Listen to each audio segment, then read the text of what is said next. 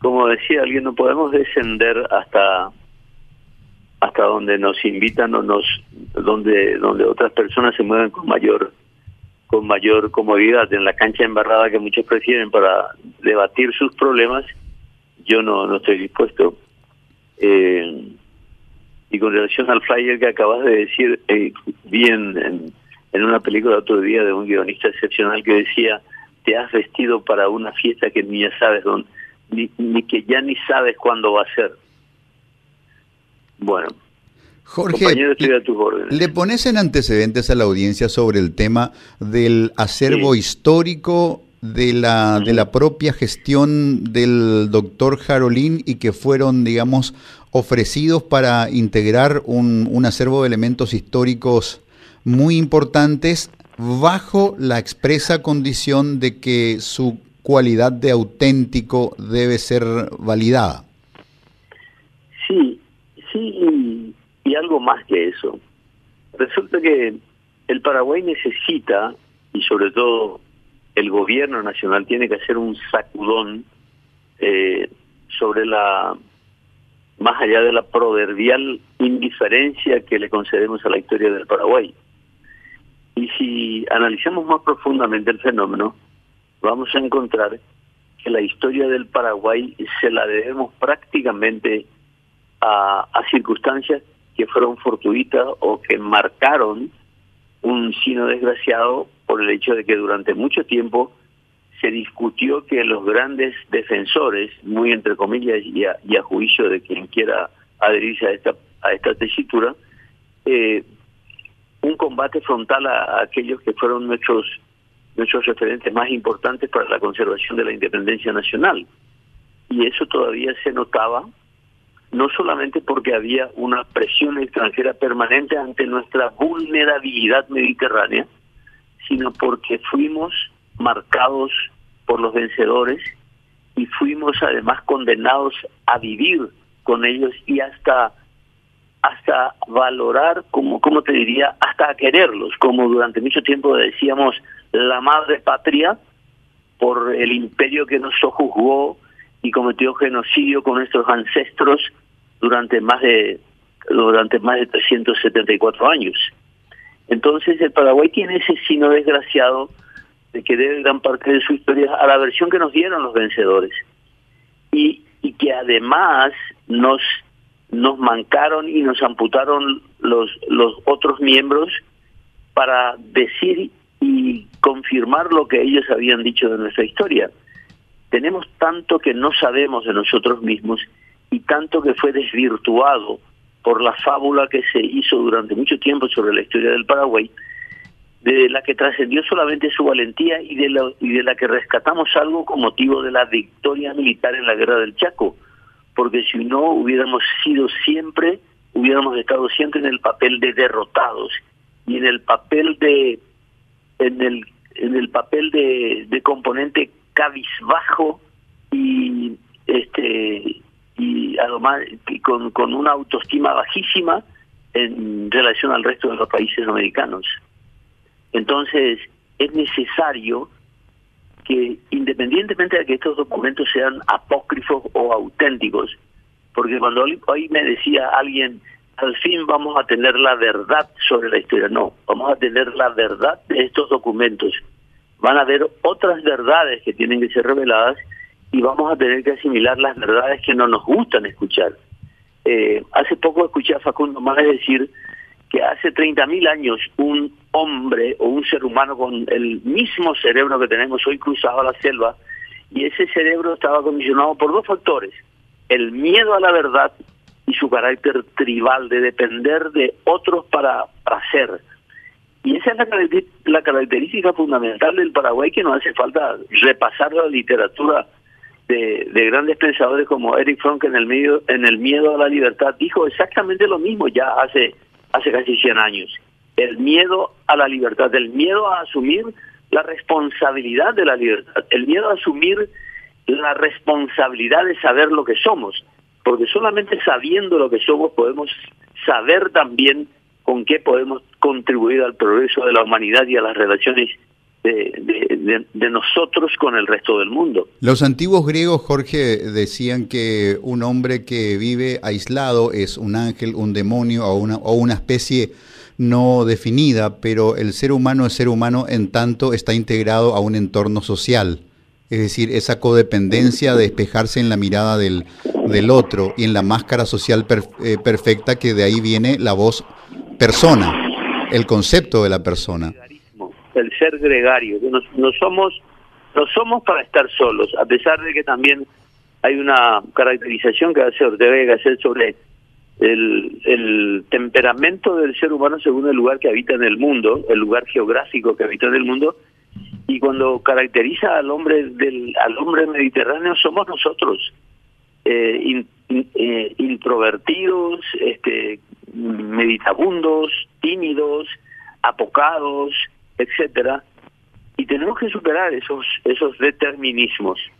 Tenemos que superar con, con el conocimiento de nosotros mismos y con, con, con todas las capacidades que podamos exponer para, para, para, hacer, esa, para hacer ese proyecto, para concretar ese proyecto de, de, del paraguayo que necesitamos hoy.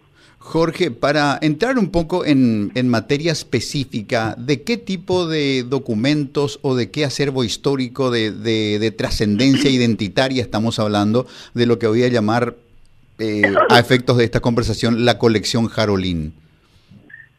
Sí, es la colección Jarolín. Eh, y tenemos que empezar definiendo qué es la colección Jarolín porque empieza con un miembro de la familia de Jarolín, que era su bisabuela, que siempre estaba en los relatos de la familia como la bisabuela que estaba con los López, que era ama de los López, que compartió los momentos más íntimos y dramáticos de la familia López en Cerro Corá y etcétera.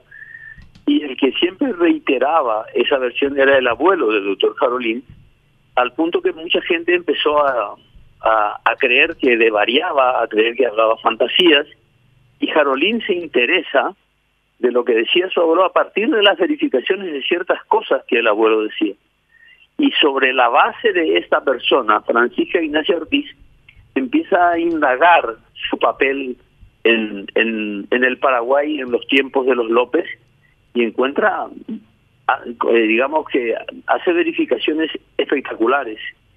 Y a partir de ese momento empieza a colectar la documentación que, que, que, que indicaba, que evidenciaba el protagonismo de esta señora y cada vez más estaba vinculada a la familia de los López y cada vez más venían papeles que, que hablaban tanto de Francisca Ignacia Ortiz como de los López, hasta llegar el hilo del ovillo hasta el doctor José Gaspar Rodríguez de Francia, que también tuvo una relación muy particular con, especialmente con Carlos Antonio López, a quien conoció más de lo que nosotros habíamos supuesto, y, esas son las cosas que, que determinan la importancia de estos de, estos documentos que puedan que puedan ser que puedan autoindicarse en breve y que además no son pocos, son miles.